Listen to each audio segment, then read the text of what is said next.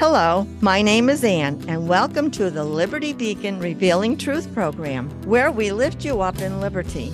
Now let's join our broadcast as Pastor Earl Wallace and Pastor Mark Brumbaugh explains how the Bible applies to our personal and civic lives.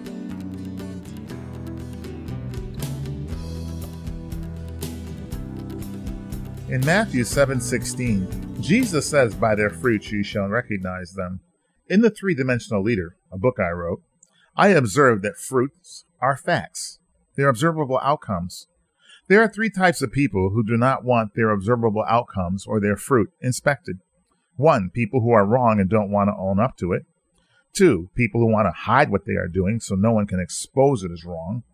Three, people who want to keep believing and doing what they are doing despite what God's word says. All three types of those people will say, You can't judge me or anyone else.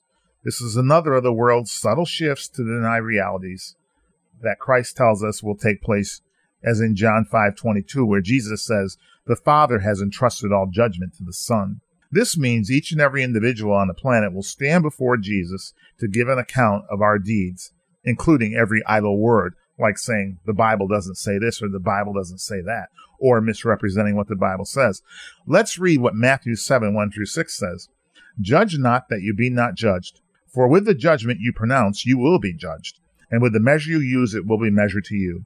Why do you see the speck that is in your brother's eye, but do not notice the log that is in your own eye?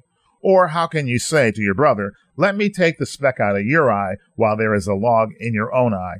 You hypocrite!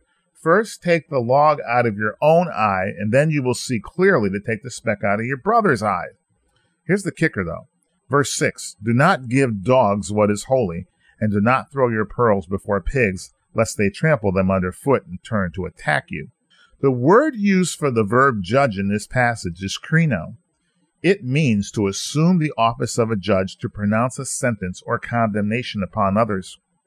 We observe that Jesus consistently convicted people of their sins, not in a way to condemn them forever and pronounce them as irreparably guilty for which they are going to hell. That is what it means to judge others, and is what the Pharisees did. Christ's activity was consistent with what the Bible tells us should take place in John 16:8, which is the Holy Spirit comes to convict us of sin, righteousness, and judgment, meaning that we are sinners, but we can have Christ's righteousness and avoid judgment. Thus, Christ called people to acknowledge their sins so they could repent and turn to God. In Luke 19, 1 through 10, we read, There was a man named Zacchaeus. He was a chief tax collector and was rich. And when Jesus came to the place, he looked up and said to him, Zacchaeus, hurry and come down, for I must stay at your house tonight. So he hurried and came down and received Jesus joyfully. And when they saw it, they all grumbled and said, He is gone to be the guest of a man who is a sinner. And Zacchaeus stood up and said to the Lord, If I have defrauded anyone of anything, I restore it fourfold. And Jesus said to him, Today salvation has come to this house, since he also is a son of Abraham. For the Son of Man came to seek and save that which is lost. Helping others see their behavioral fruit is sinful and that they instead can obtain Christ's righteousness is what lifts us up in liberty. Thank you for listening. We hope you will join us in fulfilling 2 Chronicles 7:14 by repenting and turning to righteousness through Jesus Christ so God heals our land. For more information about how the Bible applies to every aspect of life including civics, visit us at libertycfchurch.org. You can mail us at P.O. Box 235, Latham, New York 12110.